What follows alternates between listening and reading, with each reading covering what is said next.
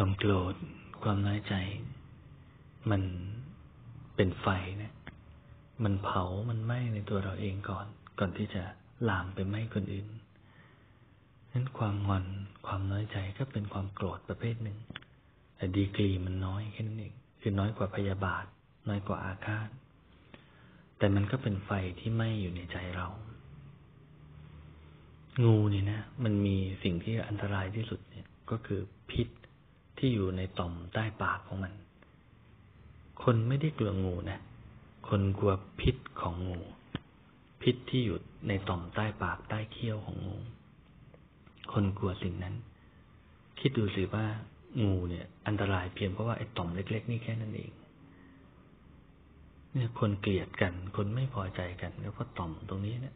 แล้วมันเริ่มจากที่ไหน เริ่มในตัวเราเอง ไม่ใช่เริ่มที่คนอื่น คนอื่นที่ทำให้เราโกรธคำพูดที่ทำให้เราโกรธเนี่ย เพียงเพราะกระเทือน และไปกระทุ้งธรรมารมต่อมพิษของงูตัวนั้นแค่นั้นเองนั้นเนี่ย เวลาเรานอนเราน้อยใจนะ เราโกรธนะ คุณธรรมใด ๆ จะตั้งไม่ได้ อยากจะหวังแผ่เมตตาเหรอแผ่ไม่ออกหรอก อยากจะหวังสวดมนต์ให้สงบอะสวดไม่ได้หรอกครับ อาจจะมีแต่หน้าของคนที่เราโกรธขึ้นมา ลอยมาเบียดเบียนจิตใจเราฟุ้งทำได้แค่กิริยาทางกายแค่นั้นสวดไปเถอะแต่กิริยาทางใจเนี่ย ไม่แนบสนิท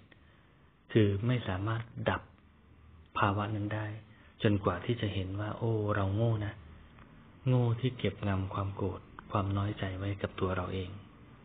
เราต้องสละมันออก เราต้องสละมันปล่อยวางมัน อาจารย์ถึงบอกว่าการขอโทษเก่ง เป็นวิปัสนา จริง มันสุดยอดกว่าการให้อภัยอีกนะการขอโทษ เพราะมันเป็นจุดตั้งต้นให้เกิดการให้อภัย และให้อภัยตนเองก่อน ก่อนให้อภัยคนอื่น ความโกรธทั้งหมดต้องให้อภัยตนเองก่อน ที่เก็บงำความโกรธและคิดไม่ดีกับคนอื่นไว้ จนก่อนนะครับเรียนก่อนถึงจะสามารถปลดปล่อยตัวเองออกมาได้ และให้อภัยคนอื่นได้ คราวนี้คุณธรรมทั้งหลายทั้งปวงก็จะเจริญงอกงามเกิดขึ้น นะ สัมผัสเอง